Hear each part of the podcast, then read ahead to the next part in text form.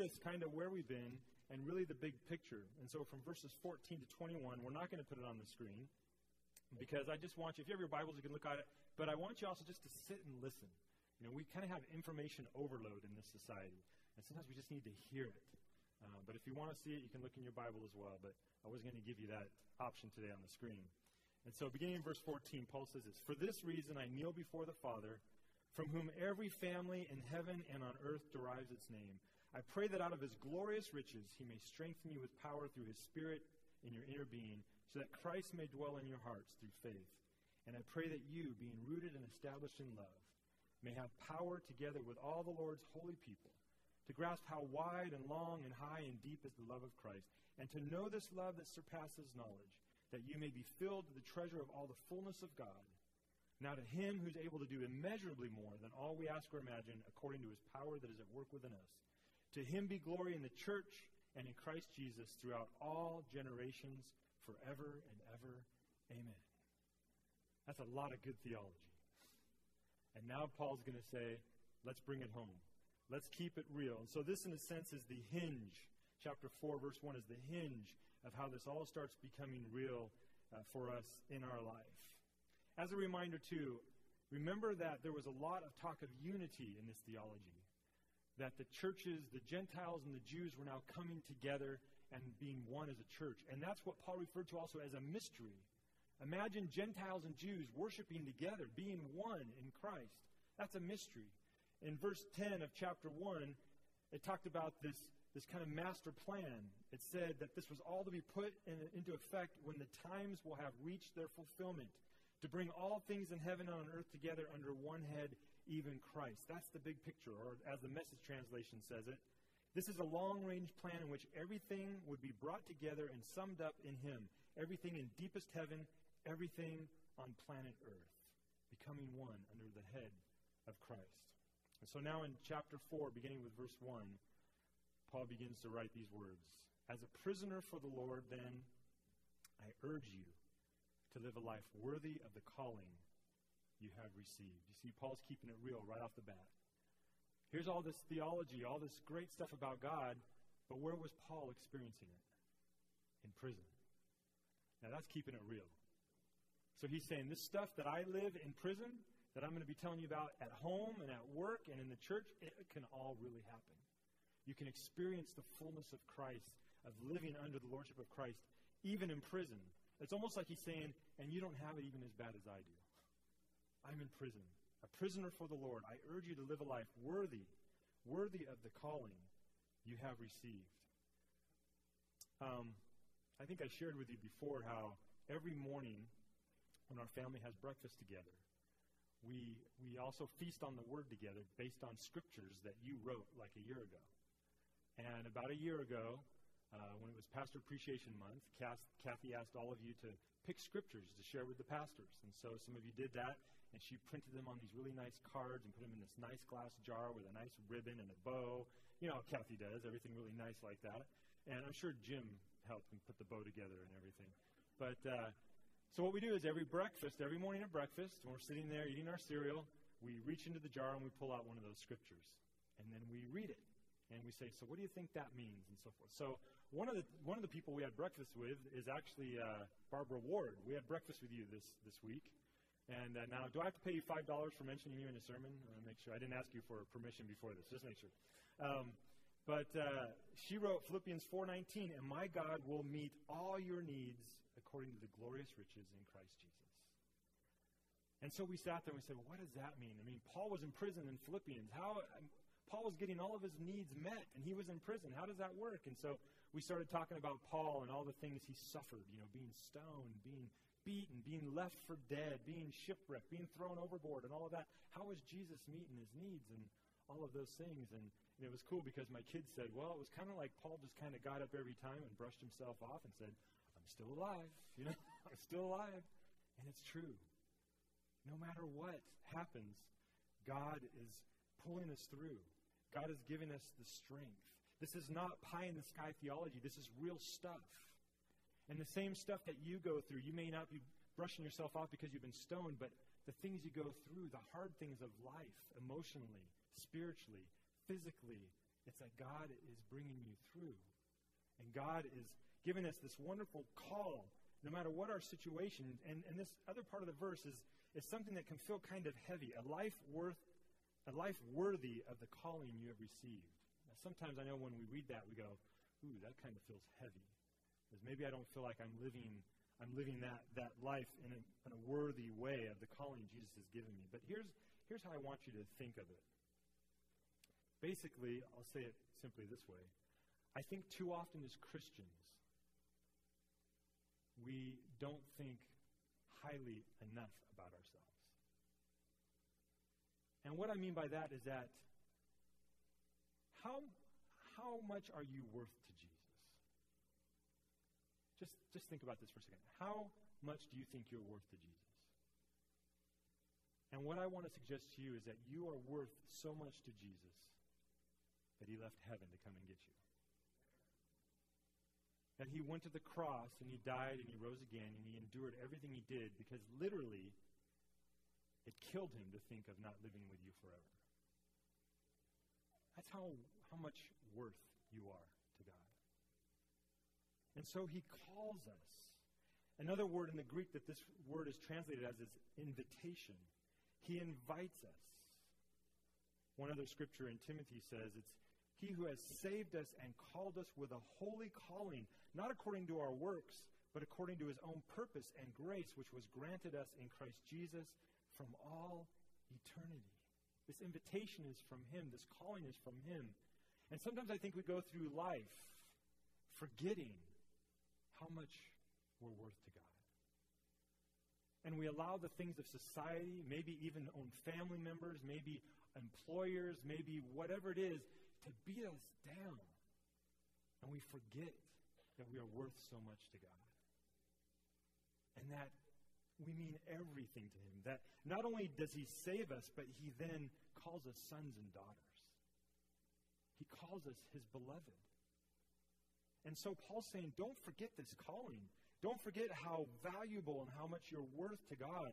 Live a life remembering how worthy this calling is and how valuable you are.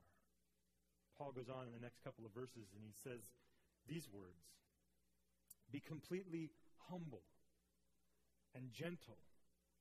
Be patient with one another in love. Make every effort to keep the unity of the Spirit through the bond of peace. Now, for me, these are hard words.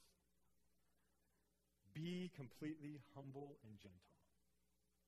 So, how's it going these days in the area of gentleness? Humility. Be patient, bearing with one another in love. Make every effort. Paul's really spelling this out. Make every effort to keep the unity of the Spirit through the bond of peace.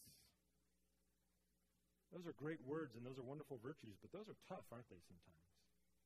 You know, there's always that kind of understood joke. It's like, don't ever pray for patience, right? Because when you pray for patience, what happens? You get all kinds of things you got to be patient about. and it's very difficult. But, you know, God calls us to be humble and gentle and patient, bearing with one another in love. He calls us to make every effort to keep the unity of the Spirit through the bond of peace. Now, last week it was really fun for me to watch you all do the experiment. Remember, everybody on this side were complainers, and everybody on this side were the ones who gave thanks when they greeted each other. And I noticed not too many of you changed seats this week, so. But it was fun because I asked this side, you know, how many of you who are the complainers feel closer to Jesus now? You're like, nah, you complain, complained about that. And then over here, yes, we felt much kind of better in our relationship with God. Last night, and this is a fresh illustration, fresh from last night, you know, um, we were fixing dinner. And, uh, you know, it's kind of growing up in Adventist, a typical dinner was Linkets or Big Franks. And you could serve them up different ways. You know, you can put them in the bun. You can uh, get fancy and wrap them up, you know, and put some cheese in there. You could uh, or if you were just you just just if you're a true lover of Linkets and Big Franks, you don't need anything but the can, right? You just pop that thing open and just start eating them out of the can. Now, my wife doesn't understand that. And it really drives her nuts that my kids enjoy doing that with me. because, you know, we're just like, what's your problem, mom? But they got my genes, they got my DNA.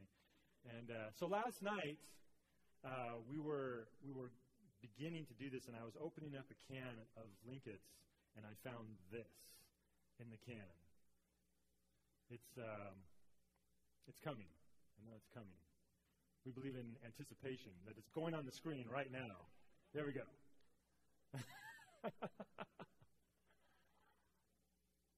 I told you, Trace, timing was everything. There you go. So we found this in the can. Now, do any of you, first of all, do any of you recognize that there is something wrong with this picture? Okay? Now this, we need a higher resolution screen because on that screen it looks really good and clear. You're all going to turn back now. and See, see, it's much sharper on that screen. You're all, I didn't know we had a screen back there. Um, I opened this can and there was this dark black looking Linket right in the center. You know, it was like right there. And my wife goes, Oh. And I go, Well, I'll just pull it out. You know, we'll get rid of it. And she goes, Oh, no, we can't have any of those. You know, I go, What do you mean? There's just one bad one? She goes, No, no, no, because it's all sitting in the same juice, you know. And it's all in the same juice, and so we're not taking a chance on any of those. So we had to throw the whole can of Linkets away. Um, but, you know, you get one bad Linket, you know, and it just ruins the whole can. And I thought about that. See, this is fresh from last night. This is the preacher's mind when he's fixing Linkets, you know. But it's like, we get, just think of this a church. A church with people who are not humble, who are not gentle, who are not patient, who don't bear with each other in love, and don't have the bond of peace. How many of us want to be part of that church? But it just takes one, doesn't it? Just kind of bring about that, and it's just like, oh, and it just, it just infects the rest of the body. But Paul says, be completely humble and gentle, be patient, bearing with one another. Make every effort to keep the spirit of unity through the bond of peace. I like what Richard Halverson said, who was a previous chaplain of the Senate. He said Christianity was birthed in Galilee as a relationship. It spread to Greece and became a philosophy. It spread to Rome and became an empire. It spread to Britain and became a culture. It spread to the United States and became an enterprise. See, we have to remember that this thing called church is all about relationship. All about relationship. Relationship with God, relationship with each other, and relationship with the world around us. This is not an enterprise. And that's the problem we get into because if we make the church an enterprise, then everything about the church is about productivity, about the enterprise. And what happens then is that the programs and the events become the end and the people become the means. And in that process, people don't get treated very nicely. Because it's not how well we treat people, it's about getting the product out. In fact, there will probably be some enterprises that would say they get better production when they're mean to their employees. You put fear into people, you make people feel guilty, you kind of get them fearful, and they can produce more. But that's not what the church is about. The church is about relationship. Chuck Miller, in his book for leaders, says We in America must leave behind our church as enterprise approach to ministry. Return to Galilee and lead a church that truly is about relationships. Is it too tempting? It is too tempting and often much easier to measure the effectiveness of ministry by the size of the enterprise rather than by the transformation of individual lives and the richness of the community's fellowship. That's what Paul's talking about here. A church that is under the head of Christ, that is one in Christ and living in Christ, will be a church that is growing in humility and gentleness and patience and love and the unity of the Spirit through the bond of peace. Let me ask you a question. When it comes to peace, where does our peace come from? It comes from God. It comes from Jesus, right? So if the church has a bond of peace, it means Jesus is present in the church. Because the church doesn't have peace without the presence of Jesus. It's impossible. It's impossible. A while back, I shared a quote with you that's been sticking with me for the last month. Peace is not the absence of trouble, but the presence of Christ. That's where the peace is. And so this bond of peace for the church comes because Christ is present in his church. When Christ is not present in his church, there is no humility. There is no gentleness. There is no patience. There is no bearing with one another in love. There is no unity of the Spirit because Christ is not present.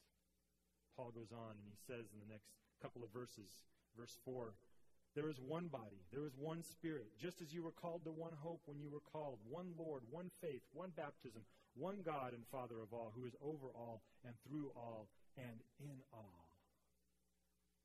One. There is this one faith that can also be translated as trust. There is one trust. I like how that's put. For the church, there is just one. One trust in God. There is one. There is no division. There is no this click and that click and this and that. It's one. Because Christ is one. And he says, But to each one of us, son, each one of us grace has been given as Christ apportioned to it. I like how the word grace is being used here because it's not just forgiveness, it's the power of Christ, it's the activity of God in the life of the church. This grace has been given to us as Christ apportioned it. And he goes on and he tells how this happens. Now, verses 8 through 10 are kind of like a word problem. And I don't know about you, but I hated word problems in school. They were always the toughest for me.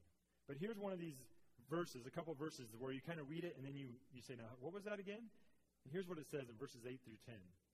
He says, This is why, it says, when he ascended on high, he led captives in his train and gave gifts to men.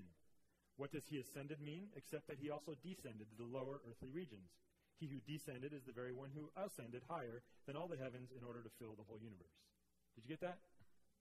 All the ascending and all the descending and the ascended and the descending. But here's what Paul's doing. Paul is taking a verse from Psalms chapter 68, verse 18. And he's using this verse for a very uh, specific reason. Now, Paul is writing mostly to Gentiles, the Gentile Christian churches, but there are some Jews as well. And he's drawing on a passage of Scripture in the Psalms, chapter 68, that was part of the liturgy for the Jews in Pentecost. It was a Pentecostal liturgy, if you will.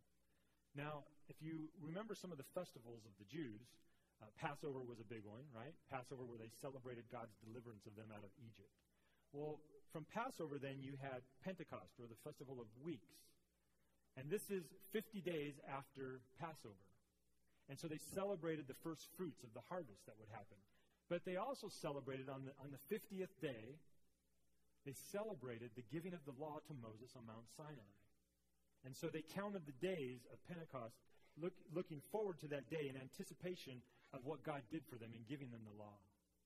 Well, here Paul is taking this and he's saying this whole first fruits thing is found in what God did on the day of Pentecost when the Holy Spirit was given that he, Jesus, who descended from heaven, came down here to earth, and then ascended after conquering Satan, going up to heaven, has now brought down gifts for his church. Because if you read that verse in, in chapter 68 of the Psalms, it doesn't say that he gave gifts, it says that he received gifts from people. And so he's turning it around. He's saying, This God of ours, he gives gifts. And so when he gave us the Holy Spirit, he gave us all these gifts that he's going to get into in a second here that are making the difference in the church and in the world by being connected to Christ. And so he's given us these first fruits.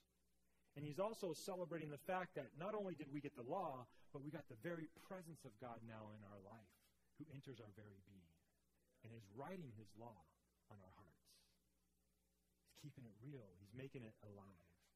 And so, in doing this, in doing this, Paul goes on in verse 11 and he says, It was he who gave some to be apostles, some to be prophets, some to be evangelists, and some to be pastors and teachers. See, it's biblical. Pastors are a gift from God, right?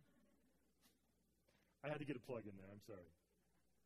But he gave us these gifts apostles, prophets, evangelists, pastors, and teachers. For what? To prepare God's people for works of service so that the body of Christ may be built up until we all reach unity in the faith and in the knowledge of the Son of God and become mature, attaining to the whole measure of the fullness of Christ.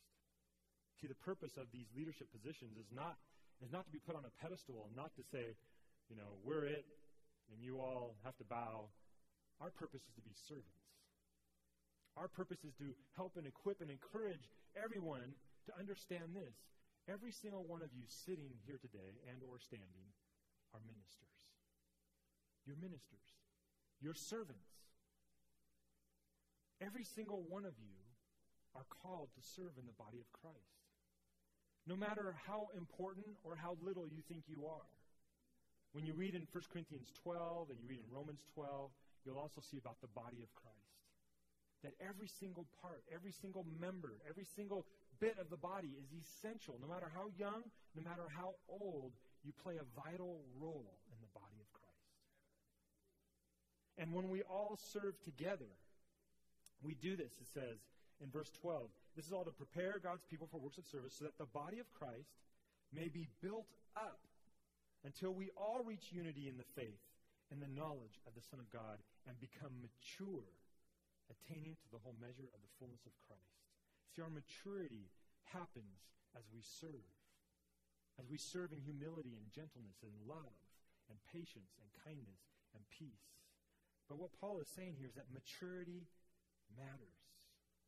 Maturity matters because when we mature, the body of Christ is built up.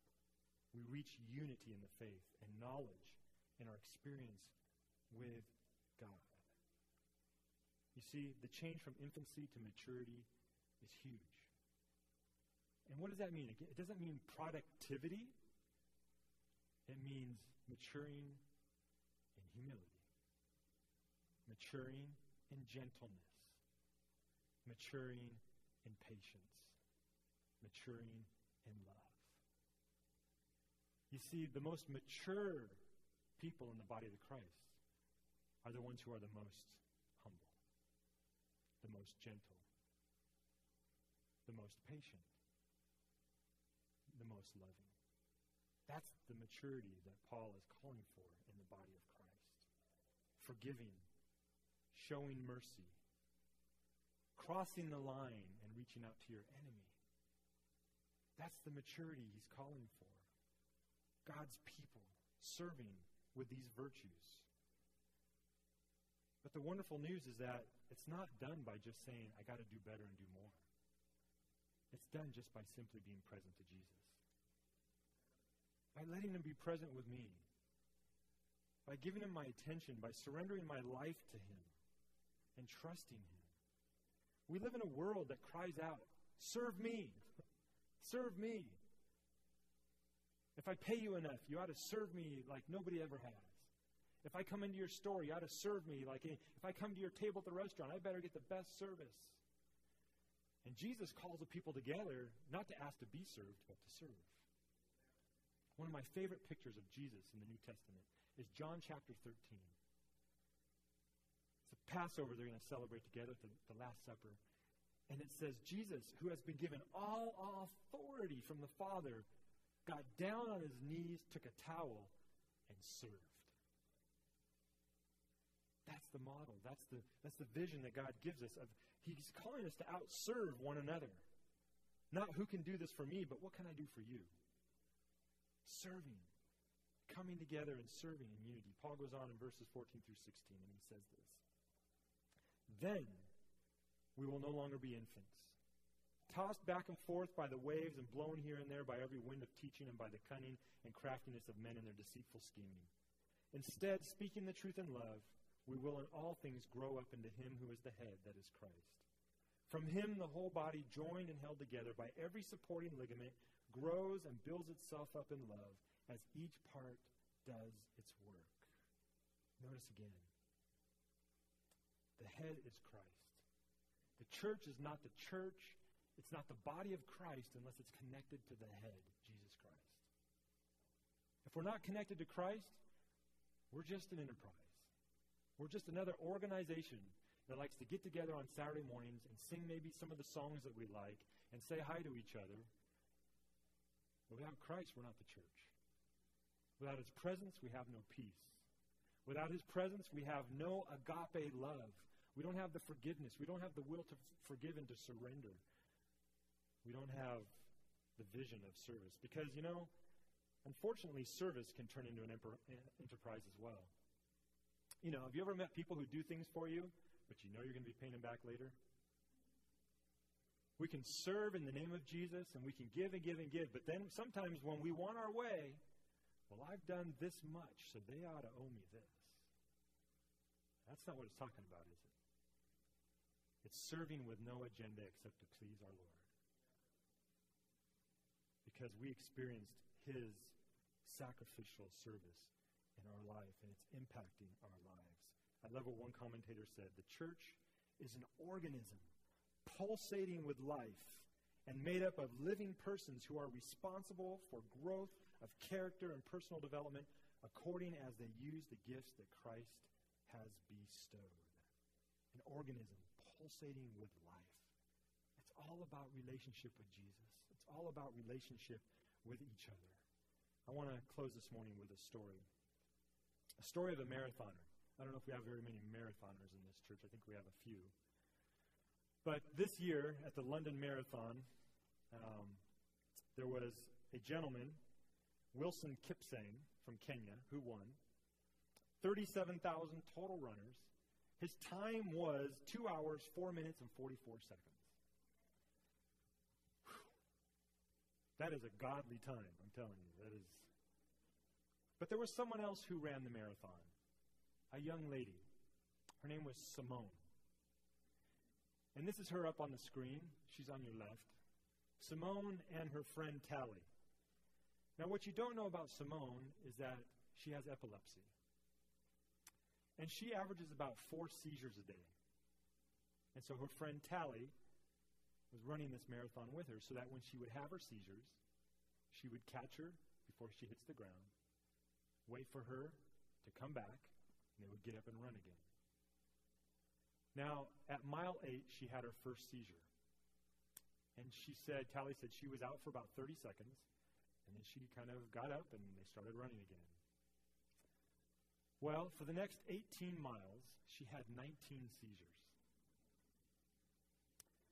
But she went all the way. And she finished. Took her six and a half hours. But she did it. She did it because she had a vision.